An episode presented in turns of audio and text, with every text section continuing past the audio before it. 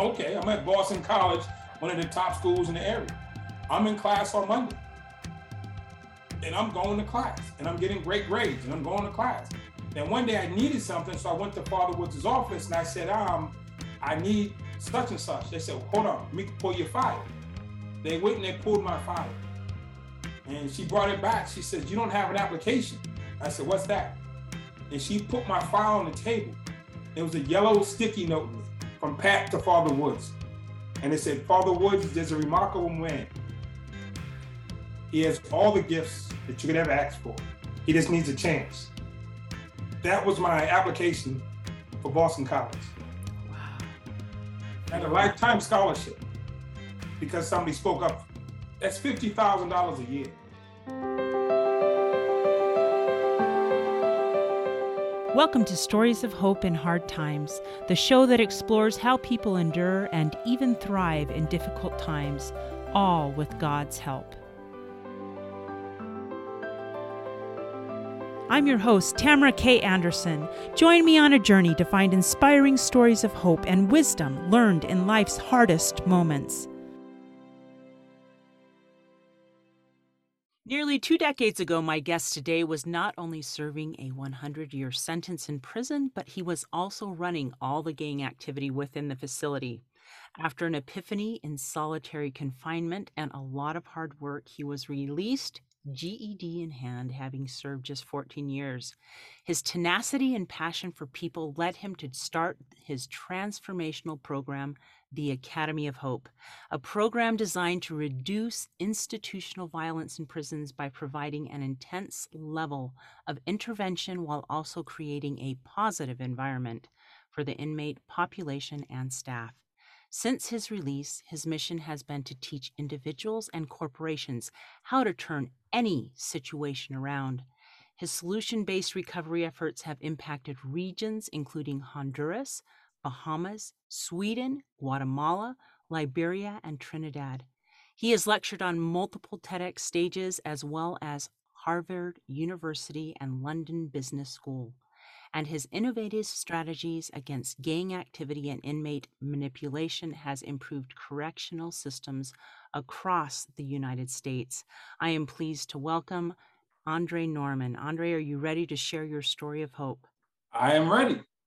I'm oh, 100% ready. Yes, sir, you sure are. And I'm so excited to have you on today's show. Now, and we're going to break the ice here with a little interesting fact, little known interesting fact about you, and that is that you are a pastry chef. Tell me how in the world that happened. well, I was in prison uh-huh. and I was in the school building writing my book, working on my book. And one of the teachers was a um, culinary teacher. He was friends with the teacher, the class I was sitting in. He said, Hey, Dre, why don't you join the culinary class? And I was like, ah. And he finally talked me into it. And I went over to the culinary class and I signed up because it was better food. Mm-hmm. And there's three basic fundamental things that you do in the culinary class. You cook meats, you do pay, you do desserts, and you do serving. Mm-hmm. Like you mm-hmm. rotate a week in each, and you rotate for six months until you graduate. When I got to the pastry part, to the desserts, I loved it. Oh yeah. I, I made cookies and cakes and pies, and I just stopped doing everything else. I told listen, this is all I'm doing. It's like Dre, I don't care. This is what I'm doing. And I spent probably like a year and a half just making pastries. Wow. And, that is so cool. And the, the clever and the best thing of that is what it taught me was I don't cook since I'm home or bake, but the thing I took most from the pastry class is how to follow instructions, how to be precise, how to be detailed. Because when you're making a, a dessert, it says three cups of flour, two cups of sugar, one teaspoon of salt. You can't change it. It's a, yeah. it's, a, it's, a, it's a science project. And if you don't follow the instructions, you won't get the results. So I did that for almost two years. So now in my regular life, I follow the instructions. I love that. I love that. Oh my goodness. Such a such a widely applicable thing and and it's incredible that you were able to pull that from cooking. And I bake all the time and I've learned that that concept too, but I guess I'd never put two and two together in my brain and the reason this turns out is because you're following the instructions, but you're absolutely right. When you uh try to deviate from the instructions, add extra butter, add extra sugar, take away the salt, it doesn't work. or it, sure doesn't, taste as good. it, that's the doesn't work part. If people aren't clamoring for more, it didn't work. Something's going to come out of the oven. What yeah. people want is another story. that is awesome. Oh my goodness. Well, thank you for sharing that amazing tidbit just as we're kicking off the interview. Now let's let's go back into your life to your youth and kind of set the stage for me. What did growing up look like for you? Growing up for me looked like um, America in the 70s. I was born in 67, so the last half of the 60s, which if you know history, was a tremendous, was a really tough time for blacks and for Americans. And then the 70s, which was the Black Power movement and people just getting the opportunity to speak out and be different. And so I'm growing up in a time of upheaval between blacks and whites. Blacks are trying to assert themselves and take control, and whites are trying to say no. Mm-hmm. And one of the things that happened was they said black kids and white kids should go to school together because up until the 70s, most places weren't integrated, they were separated. So I went to all black school for the first two years and didn't even realize it until they sent me to a white school. Mm. And then riding the bus to school and those scenarios where kids would throw rocks at us and throw names at us because we were trying to integrate, right. um, even though we didn't know what integration meant. A federal judge decided this should happen. I didn't decide it. Mm-hmm. So they weren't mad at the judge, they were mad at me. Mm. My brothers and sisters and friends, they would throw rocks and stones at us. And what I found out from that from that situation was my father went through the same thing. When he was a young boy growing up in Virginia, kids would throw rocks and names at them just for being black. Mm. And it was just an accepted practice. So when it happened to me, it was an accepted practice. And so we went through that that season of change in America, and we come out of that, and you just, you just find out that life is tough. Mm-hmm. And it's tough enough being poor. It's tough enough being then you have to be black on top in America in the 70s wasn't easy. So then we get to, to the better space. My parents split up. So single mom, six kids. She's trying to make it work and she's struggling. Um, my mom had a lot of pride. She wouldn't go on welfare, so she's working three jobs. And I'm watching my mother struggle to try to take care of us. And I'm not understanding the sacrifice or the lesson of not going on welfare. I'm not understanding the, the determination my mother's demonstrating in trying to lift her family up by herself and not taking a handout. I, I just see the stuff that I'm not getting mm-hmm. versus the lessons that I should have been getting. And so at some point, I go to the street to find my own way. I wasn't appreciative of what my mother was doing for me. I wanted more. I was greedy in the things that I wanted for myself. So I went out to try to make my own way, and the ways I was making wasn't good. So I'm selling marijuana in the park after school. I'm being cool and I'm being accepted, and I'm getting the things that I want, and the response from people for having those things. Mm. So if you have the right stuff, you get the right response, or so you think. Mm-hmm. And so I'm getting acknowledged for doing bad. I'm getting applause for having things. So at sixth and seventh grade, my world became materialistic. It's what can I have to generate interest in me? What can I, I'm saying, show that generate interest in me? My character and integrity didn't matter. Did I have the right jacket on? Did I have the right shoes on? Did I carry the right bag? Did I buy popcorn after school? Those are things that matter all superficial and external things. And I started living in that space. And I gave up on my trumpet. I used to play the trumpet. And I gave up my trumpet for external things. That was something that came from inside of me. Playing that trumpet came from inside. It, it was my spirit speaking into the world through the trumpet. And I gave that up. And when I gave up playing my trumpet, um, because my friend said it wasn't cool. Mm. And in the ninth grade, your friend saying something's not cool is serious. Yeah. So growing up poor is horrible, but people have done it and made it. Growing up without a dad is tough, but people have done it and made it. Growing up in tough times is hard, but people have done it and made it. Trying to grow up without a dream, it's not possible. Mm. It's not possible. I mean, you might not ever get to your dream, but you can't grow up without one. Mm. And uh, when I gave up my trumpet, I gave up my dreams. So I started drifting and I'm in the street full time. And that's when I started getting in trouble more and more and more severe, more serious. So I ended up in court and the judge started giving out sentences. And he gave me a seven to 10, two nine to tens, two tens, two 15 to 20s, and a five. Wow. And they put me in a van, they drove me to prison, and they dropped me off. Wow. So, one of the lessons to learn here is the importance of not giving up on kids, especially in elementary school, right? Not just not giving up on kids. You can look at kids in middle school and elementary, and you can almost say you know who's going to jail. That's the easy part. Identifying who's going to jail is easy. Making a stand for them is the hard part. Yeah. Absolutely. Absolutely. No, and I get that. I have as the parent of two special needs kiddos, I've had to battle for my kids their entire educational lives, you know, and uh it's tough. It's tough, but but it's almost you do need somebody in there battling for you because you're too young to understand and do it for yourself, right? My mother's overwhelmed. My dad's not there, and yeah. the people who knew, it's like, what do you do? So I'm not blaming the teachers and the guidance counselors and the system, our probation, but I walked the course that has been laid out for me. Mm-hmm. It wasn't like a strange course that I was on to anybody else. They mm-hmm. saw it coming since I was in the second grade. Hmm. But nobody put me on another path. Wow.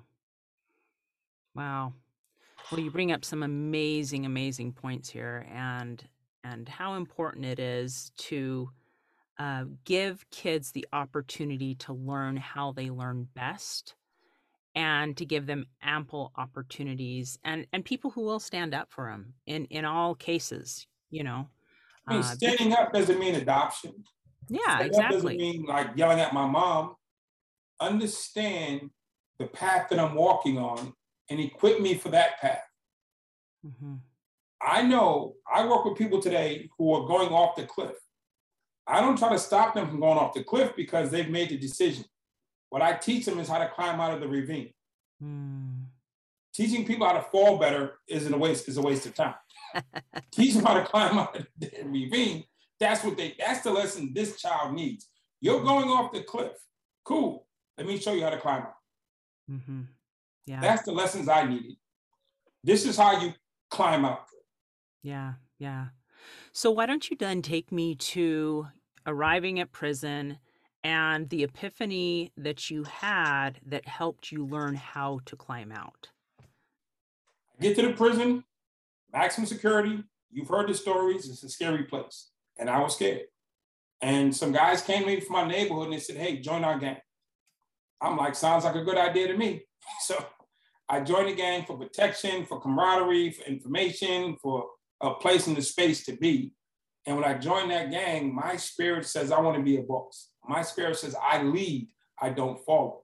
But to lead, I have to learn how to follow first. So my goal from day one was to be in charge because it's just a, an Andre thing. And I went through six years of proving myself, learning lessons, studying, hurting people, doing all the things that you had to do to become the boss. Then I became the third ranking gang member in the state. Um, I've committed numerous um, violent acts against people. I've been convicted twice of attempted murder. I've been placed in solitary confinement in a hole in the basement for two and a half years with no sunlight. And I thought I was winning. I thought these are the things that you needed to do to be successful in this space. So what you saw as a detriment, I saw as a badge of honor. And mm-hmm. I'm thinking that I'm winning because I'm being acknowledged for the things that I'm presenting again. Back in middle school, I have the right bag, I have the right hat, I have the right stuff. People acknowledge. I do these violent acts. I get in trouble in this way. I accept this suffering and torture, and people applaud me for it. Mm. So I'm thinking I'm doing the right thing because my people around me are applauding. And then I had an op- I had a situation where I was going to hurt somebody, and God spoke to me. And God said, Arnie, don't do this life choice. And I got mad that God spoke to me. I said, Why are you speaking to me, God? See, all of my life, there's been no God. When my mother used to get beat to the floor, there was no God. When kids threw rocks at me on the bus and called me a nigger, there was no God. When I was placed in a dummy class at the Edmund P. Tileston Elementary School, there was no God. When I had to go out and sell drugs to buy clean clothes, there was no God. And I just went down the list like, listen, I'm not one of your people. It's okay. I'm doing fine all by myself. I'm running this whole thing You go find somebody that's praying to you, get their face in the floor, screaming hallelujah. I'm not on that team. I'm on Team Andre. And God just kept saying, don't do this life choice. And he won the argument. I went back to my cell and I sat out. If anybody ever tells you they want to argue in God, they're on medication. don't listen to them. I said, well, if I can't be a psychopath, which is what I was, what's the point of being in jail? There is none. It didn't make sense anymore. If you're not going to drink, you shouldn't be in the bar. So I said, well, what do I want to do? I said, I want to be free. First time in six and a half years of being incarcerated, I thought that thought. I want to be free. So I looked around. I said, I'm a thinking type of guy. I looked at the white guys, looked at the black guys, looked at the Spanish guys, looked at the, you know what I'm saying, the Asian guys, looked at the guys working in the kitchen, the guys who went to church, the guys who walked the yard, the guys who played handball, the guys who played basketball. I looked at everybody. Everybody who went home came back. Not one group went home and had success. So I said, free doesn't work. Free's a trick. So I said, I want to be free because everybody who's free comes back. So I said, I want to be successful because successful people don't come here. I said, if I go home and be successful, I'll never come to prison again. So I said, I'll go home and be successful. I do successful people come from college. So I picked a school called Harvard University. Wow. And I came out my cell the next day. I told all my friends, I figured it out. I'm going home. I'm going to Harvard. I'm going to be successful. And they looked at me like I was crazy. I said, I figured it out because I'm like really serious. I said, I'm going home. I'm going to go to Harvard and be successful. They said, You can't do that, Dre. I said, Why? They said, You're black. You're a gang member. You're violent. You can't read good. You're poor. They told me all the reasons I couldn't go.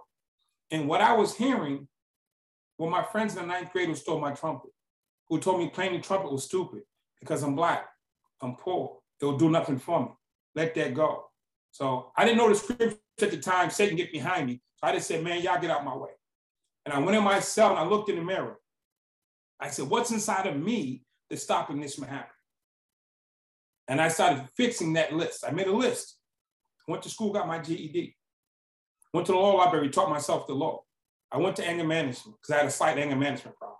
I just started, I just started working on that list. It took me eight years of working 20 hours a day to get to the bottom of that list. And they said, okay, you can go home now. I reversed the case on appeal. I had changed my attitude, changed my perception, changed my walk of life, changed my energy, my spirit, and it was recognized. And I was given the opportunity to be free. Eight years of working 20 hours a day, I walked into the parking lot. I said, I'm free, but that's not the goal. Mm. Freedom wasn't the goal because freedom doesn't work. So I didn't get content with freedom. I said, I'm going for success. And I got out in November. And in January, I was in community college. Then next that, that June, they had a thing at my school where you can have matriculation agreement. I heard about where you can take classes on other campuses. So I went to the guidance counselor. I said, I want to do matriculation thing. he said, Well, what's good? They gave me a book. Now look, there was three different universities. It was UMass Boston, it was Wheelock College, and a couple of, I said, I want to go to this one and this one and this one. They said, no, no, let's pick one. I said, wow. They said, that's how we do it. I said, what's the rule? Oh, we just generally pick one. And that's what you generally do. I said, what is the rule? Is there a rule that says I can't go to more than one school? Well, we don't recommend it. I believe you. I'm not asking for a recommendation at this moment, sir. I'm asking what the rule says. He says, well, the rule says you can go to multiple colleges. I said, well, thank you. I'm going to go to this one, and this one, and this one. He says, I don't recommend it. I said, I understand that, and I, I receive your advice, but you're not my counsel. This is what I want to do. And now I'm taking classes on four campuses. Wow. No, three campuses. UMass Boston, Wheelock College, and Roxbury Community. I'm taking classes on three separate campuses. The thing is, they may never ask me what my motivation was.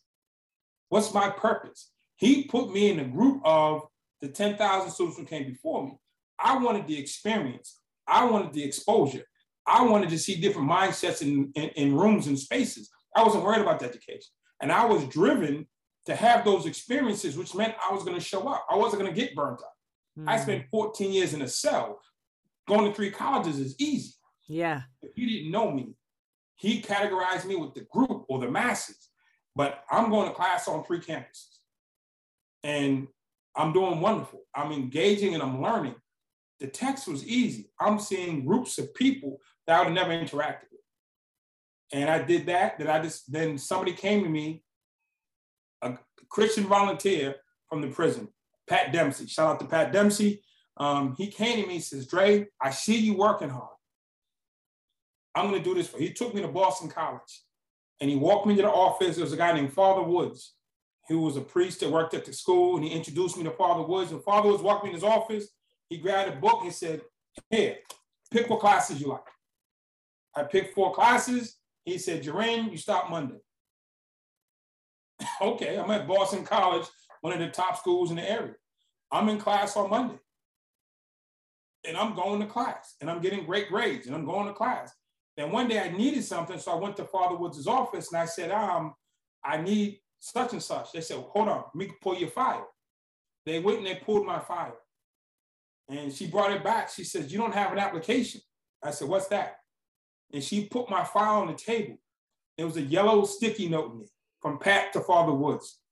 And it said, Father Woods is a remarkable man. He has all the gifts that you could ever ask for. He just needs a chance. that was my application for Boston College. Wow. Wow. I feel had a lifetime scholarship because somebody spoke up. That's fifty thousand dollars a year. Wow. And when I saw that, it just to this day, power of God is real. Mm-hmm. If you're in the grace and you're in the network, it works. Mm-hmm. And people want to help. People want to see you do better. It was predicated on me going to those three schools, giving my all, staying out of prison, doing my all. And people see the good that you do, they want to amplify it. So I didn't have to audition. I just had to be authentic. Mm. I love that. I didn't have to audition, I just had to be authentic. So it really is about finding what motivates you and just pushing to be successful in that. And don't listen to the voices of other people, you know, but find what motivates you from the heart and then follow that. I can read a scripture and it'll mean something to me. I'll run into a scholar and he'll tell me it means something else because he's exercised it, exegesis it, and he's broken it down and he's run 30 books on it. It's, it's not that serious. The Bible can be read by any man and it speaks clearly. The fact that you've read and researched every word and syllable in Latin, I'm, I'm glad for you. The Spirit is real, it's a living testimony, and you can get interpretations or guidance from people, or you can just read the book yourself. Mm-hmm. If we are the manifestation of God, then what do I need to explain to you? Mm. Yeah. No, I love that. I love that. So, finish the story for me. How so did you I, how did college finish out for you? We're going to take a quick break, but when we get back, we'll have more lessons, tips, and things you can apply to your life. Stay tuned. How many of you out there feel like your life is chaotic, crazy, and completely awful compared to the norm? What if I were to tell you you are normal for you? I'm so excited to tell you about my book, Normal for Me Learning to Love and Accept Life's Detours with God's Help. This book took me 10 years to write and I share 20 years worth of lessons learned in my life detours, including being in a car accident and having two of my children diagnosed on the autism spectrum. In this book, I share the secrets of how I made it from despair to peace with God's help. I talk about being a zombie mom, living in survival mode, learning true faith, and how I debunked the myth that God doesn't give you more than you can handle. Normal for Me also includes a bonus diagnosis survival guide at the very end of the book, in which I share 12 tips to survive and thrive in tough times. So, what are you waiting for? Grab your copy of Normal for Me today on Amazon or on my website, tamarakanderson.com. Finish the story for me. How So did you I- how did college finish out for you? Co- college went was going extremely well, and then I had a mentor at the time, who his story was was hanging around gang members, getting in trouble. Somebody pulled him up, put him at Harvard. He was in school, he was doing well. He dropped out and he started an outreach ministry in the church, of which I had become a part. So I'm on track to graduate from Boston College. And he saw this. He said, Andre, you're, you're way too much. We need you here in the office more. You're not here enough and he indirectly convinced me to drop out of college. What I didn't understand at the time was he didn't want me to graduate because he didn't graduate. Mm, And I trusted him blindly. And whatever he said, that's my guy. He's with me. You know I'm saying? This is my pastor, my partner. We're rolling together. We're doing saving souls and helping people. So when he told me what we were doing with him was more important than me going to college, I didn't question it. mm, And I left college and I went into the ministry full time, never understanding his motivation. Because he didn't want me to have the, the testimony that I graduated when he did, because it made him feel less than. So mm. his insecurities derailed my college career because I didn't ask the right questions. I had blind faith. You have blind faith in God, not in man. Mm, I had blind faith in the man, and he did what people do. Their personalities and egos get in the way of my success. And so I dropped out of college and I did the ministry full time. He made it sound like it was the thing I was supposed to be doing. And so I did it. And so I never graduated from college at that point. I had mm, to kept going to the ministry full time, and I came to realize that his motivation became clear to me, and his spirit became clear to me, and I left. And I started over. I said, I walked away. $25 million company. I walked out the door. We did $25 million my first four years there. They kept telling me I was a golden goose. Andre's a golden goose. People love Andre. They write checks to Andre. The foundations love Andre. Companies love Andre. I'm the golden goose. And because of me being there and my testimony and my walk, agencies, foundations, city governments would just write checks to him because he had the golden goose. mm. And I knew what my job was to be the golden goose. And it's not a bad job. I got a nice house, I got a nice car, I get to help people, I get to go to nice restaurants. This is great. I'm the golden goose, it's a great job. And somebody came and whispered in my ear, Dre, you're not the golden goose. I said, Yes, I am. oh, this is a great job. Why are you hating on my job? He said, Dre, you're not the golden goose. I said, Yes, I Look, $25 million. Look, we have an office in the White House. Look, we're accepted at universities across the world. Look, we have people from around the world coming to us because I'm the golden goose. It works. I have no complaints. He said, Andre, he said, what? He said, you're a golden eagle. So you don't have to sit there and let somebody else benefit off of you.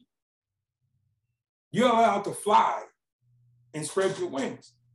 And he explained to me what being a golden eagle was versus a golden goose. And from that day to this, I've been over 30 countries. I've sat with ministers and, prime, and, and presidents. I've sat with some of the biggest thought leaders on the planet because I stopped being his golden goose sitting in the pen. I started flying. I said, he said, they convinced me that I was a goose when I was really an eagle. Mm. I've been soaring ever since. Wow. I love that comparison. And so I guess the lesson to take from that is get your guidance from God. Don't trust blindly in man, right? But but also God sees us as eagles flying and don't settle for anything less. It, it was a great job. I'm not gonna lie. The Golden Goose was a great job. and because it was a great job, I didn't think it was better. Fresh out of prison, stepped out of prison in the first four years, $25 million. I'm at the White House. I'm at, I mean, this, it doesn't get much better than this, I thought. How could it be much better than this? It can always be greater if you let go and let God. Mhm. I and it. I can tell you, the 20 is is all in the past. That's small stuff. When I first first came home from prison, I was in a program. And I and again, you get around people with limited beliefs, they try to put you in that box. And the guy insists I get a job. So I found a job that was going to pay $65,000 a year. And the program director only made 50. And because I was young and in my way, I'm gonna buy a Mercedes Benz, I'm gonna get some jewelry, I'm gonna do this, I'm gonna fly around. And it made the director feel uneasy because I'd be making more than him, and money is a level. He said, You can't have that job, Andre. I said, Why? He says, It pays too much. And you haven't been faithful for a little, so you shouldn't be given a lot. I was like, Man, this is a legit job. I'm gonna sell insurance, I'll make money, and I can spend my money on what I want. No, no, Dre. And he kept blocking the job. So they called the pastor down from the church, the deacon or whatever. We sat in the room, and it was four of them and me. And they kept saying I couldn't take this job. I'm in a church program. And I said, What is your reason? He said, You haven't been faithful of a little, so you shouldn't be given charge of a lot. I said, Is that what you're standing on? He said, Yes. Pastor, is that what you're standing on? Yes. Deacon, is that what you're standing on? They all said, Yes, we're standing on this scripture. Into the Bible, that's true. What God said is true. Faithful a little, be faithful a lot. You haven't been faithful a little, so you shouldn't be given that $65,000 job. So I got one question. They said, What is it? I said, What if 65,000 is a little bit for me? He's, he screamed no so fast, right? No. I said, Well, have you talked to God this morning? He said, No. I was like, Hold up. And I can tell you this I was on a call yesterday. There's an association that I'm working with. They govern $21 trillion. They give away $23 billion a year. And they just brought me on to help them manage and facilitate the giving of $23 billion. So I wish I could get that guy back on the phone and say, oh, by the way, right? It was a little for me. it was a real, real little for me. So it's not even about the money. It's just that he tried to put me in a situation that he was in. I'm sorry that he has trauma bonds, but don't give me your trauma bonds. So I run into people who've been hurt, unhealed, raped, beat, robbed, and they try to make me live in that space. So no. And I literally just said, what if 65,000 is a little bit? I am literally just started a job where I'll be co-managing or facilitating $23 billion. Mm. And That's amazing. You can't let people use scripture. Because all four of them sat there quoting the Bible to me. The Bible says.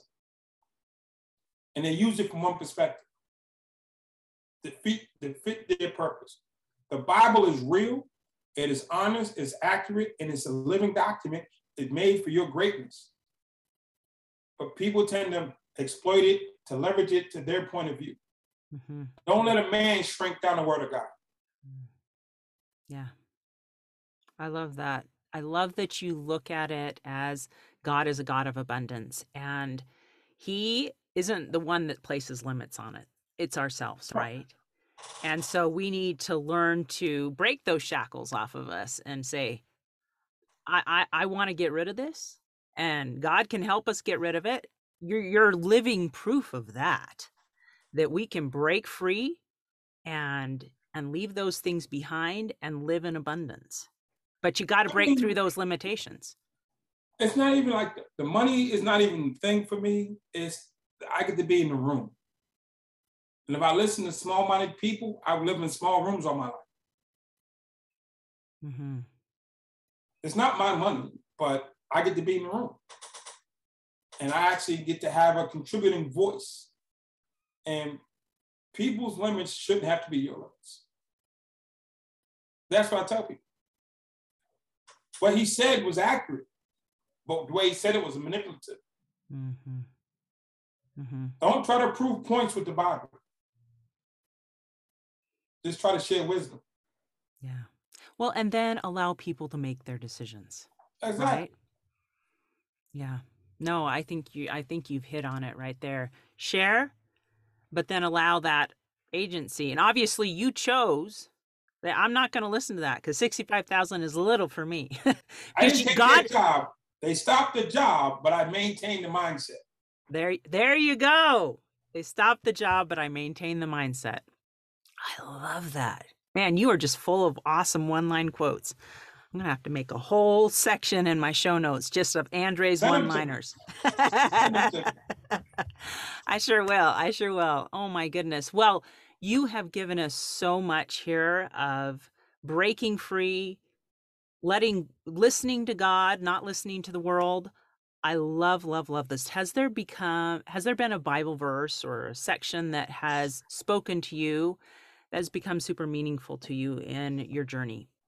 Well, yes. When I first got saved, June 12, 1999 at seven o'clock with Father, Father Martin from St. Basil's in the closet at the prison during a retreat called Cursillo.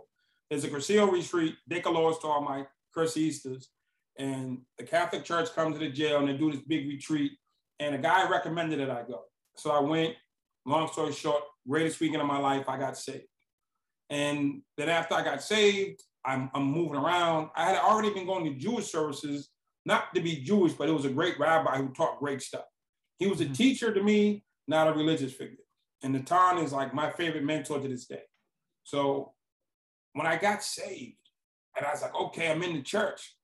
Then I was actually going to Catholic services at the time because I went to a Catholic program. Then I went to the Protestant services because that's where Black people go. so I went to the Protestant services and they jumping around, jumping. I couldn't keep up with Galatians 6, Matthew 5. I couldn't keep up. So I went back to cat. I went back to Mass. And the thing about Mass is it's the same every week. You don't have to ask questions, you just have to show up and listen. And after a while, you catch on to the homily, the lessons, and even the songs are the same. So I was able to, I couldn't sing, so I really fit in. So I went and I learned every week, and I got a story, I got a lesson, I got a guide. I got a story, I got a lesson, I got a guide. And I was able to absorb the Bible and lessons in mass better than for me than being in a church that's moving 100 miles an hour. And I'm going, I'm going, I'm going. Then I said, okay, they hand me a Bible. This is a Bible that I had the weekend I got saved. This is hmm. not just any old Bible. And the retreat that we did, this is the book. This is my book. And so, and that's the other thing. During the weekend, when they gave me my Bible, it was the first time I ever had a Bible. And it was a great weekend. I'm like on fire. So I'm mm-hmm. running around telling people to sign my Bible. I'm like, yo, sign my Bible. So I have all kinds of this, these are the four guys that set the table with me for that week.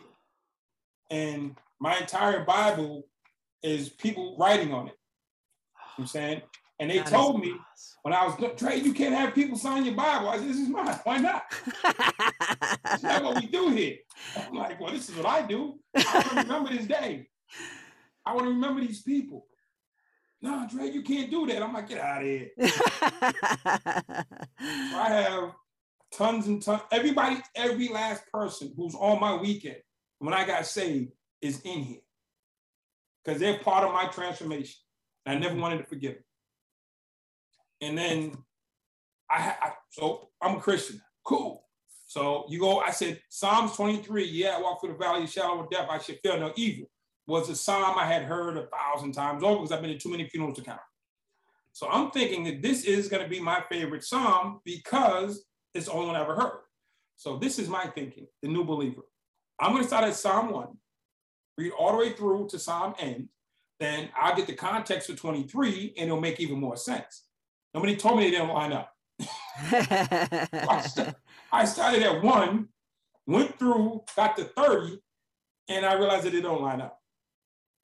And then 23 wasn't my favorite song. I realized Psalms 3 was my favorite song. Psalm 3 spoke to me way more than Psalms 23. So I'm going to share with you Psalms 3, which is my favorite Bible verse of all time. The Psalm of David, when he fled his son, Lord, how many of my foes, how many rise up against me? Many are saying of me, God will not deliver him, but you are a shield around me, my glory, my one who lifts my head high. I call out to my Lord, and he answers me from his holy mountain. I lie down and sleep. I awake again because the Lord sustains me. I will not fear the tens of thousands assailed on me on every side. Arise, Lord, deliver me, my God. Strike my enemies on the jaw, break the teeth of the wicked. From the Lord comes deliverance. May your blessings be on your people. Hmm. So they were saying that I would never make it. They were saying that I should just fall away and die. You know what I'm saying? And every time I woke up, I never understood why. God woke me up. And then for me, God punched my enemies in the mouth. That's top. I, I used to punch people in the mouth. Mm-hmm. I literally used to punch people in the mouth and break their teeth. So God's gonna do it for me. I'm like, that's my God. I'm, there's a scripture that says, turn the other cheek. That's not the one that got me. God said, you get out the way, I'll punch them in the mouth, fight, and break their teeth. I'm like, yeah, that works. So, I mean, I couldn't serve a passive God. And passive scriptures don't really fall as deep in me as these. And that's that's that's my one. Mm-hmm. And then my rabbi, when I told him, he didn't get mad I became a Christian. He was still my guy. His wife actually got this from me. It's a Hebrew psalm book. And she oh. got it for me because Psalms 3, I told her was my favorite. And she brought it to me in the Hebrew psalm book. So these are the two books that I keep next to my bed. Oh. And since 1999, for 22 years I've been home, these two books sit next to my bed. And initially, they were written in my will to go on my grave. They were going with me. Mm-hmm. And now they've been passed on to my son. I stopped being selfish. so instead of them going into my grave with me, they're gonna go to my son as family. These are my these are my family heirlooms. Mm-hmm. These are these are things that got me started. So before there was people telling me a little over a lot or yes over no, these are the things that I had. These are my shields. These are my guideposts. And you will never find a house that I live in that these won't be two feet from my bed. Mm. I love that. And and and that just shows the power of the word of God. You know, that when you find it and it sinks into your soul, it just resonates and empowers you to be successful, right? Yeah. And success is defined by you, not by the Joneses. Yes. I love that. Amen. Amen. Oh my goodness. So, why don't you share with us you have your Bibles that are your amazing resources. What other resources can you share with us? And please don't be bashful to talk about your book. um, well, my personal book, The Academy, The Ambassador of Hope, is my life story. There was a guy named Joe Polish, John Ruhlin, and Cameron Herold. And they wanted my story to be told. They said, you have to get your, so they went to Tucker Max from Scribe, and they said, you have to do Andre's story. I tried to work with ghostwriters and writers before, but it never worked out. The scribe method was flawless. It was simple. It was true. They wrote a, they helped me with my book. When I read the final draft, I cried. Oh. It was my story. And my story is just that I can go from the basement of the prison to the White House. I can go from being a gang leader to a lecturer at Harvard University. I can go from selling drugs on the yard to actually negotiating deals at London Business School. I can go from thinking 65,000 is a lot to menacing 23 billion. That there's nothing that can't be done if God is with you. Mm. And if you put limits on yourself, then you put limits on yourself. I just wake up in the morning and say, What can I do to be helpful? Which way do you want me to go? And I go. And the message I, the trumpet sits behind me as a reminder of never give up your dreams. Mm-hmm. I don't play anymore but it, it's it's I, it's right next to these two. Every day I'm sitting in my office when I'm on a I'm on a Zoom, I'm on a business deal, I'm helping somebody. It's don't give up your dreams. Yeah. Well, and you have achieved them. And and I don't think you're at the peak yet because God is still using you for good and he will he will use you your entire life. And I think it's amazing that the the amazing transformation that you have that you have gone through with God's help. He speaks to you. When I was a little kid, my mother used to walk around the house singing gospel songs. My mom's a big believer and she used to sing. So to this day, every Sunday, I play nothing but gospel in my house as tribute to my mom. She's still with us, but that's my mom. I play Sunday gospel for mom. I put it on and it'll just play all day. And when I was a kid, I used to go to church with her to Bible to um choir rehearsal. And my favorite song became Amazing Grace. Oh yes. And I said to the choir director, I said, listen, I'll make a deal with you. If you sing Amazing Grace, I'll come here every week. and he would sing them. I would sit through Bible, I mean, through choir rehearsal all day, and as long as I got my song. And one week they forgot to play my song, and I stopped going. when I first got locked up, I'm in a county jail. I got in a fight and I ended up in segregation. And I got a, I got like a napkin and a pen, and I wrote out the words to Amazing Grace. I knew all the words. The only song to this day I know all the words to. And I can tell you honestly, the entire time I was locked up, I would sing that song. Mm. No matter how bad I was, how much trouble I got into, or what I was in the middle of, that was a mainstay. I knew I would sing this song. Mm-hmm. I would always sing that song. And it carried me through 14 years of prison. It carried me through my valley of death. It carried, carried me through all my misgivings and I should have went off a cliff. That song. That's my song. Oh, I love that. Well, Andre, for sure there are going to be people who want to reach out to you and find you on social media, on your website. Will you please share how we can contact you? They can always call you.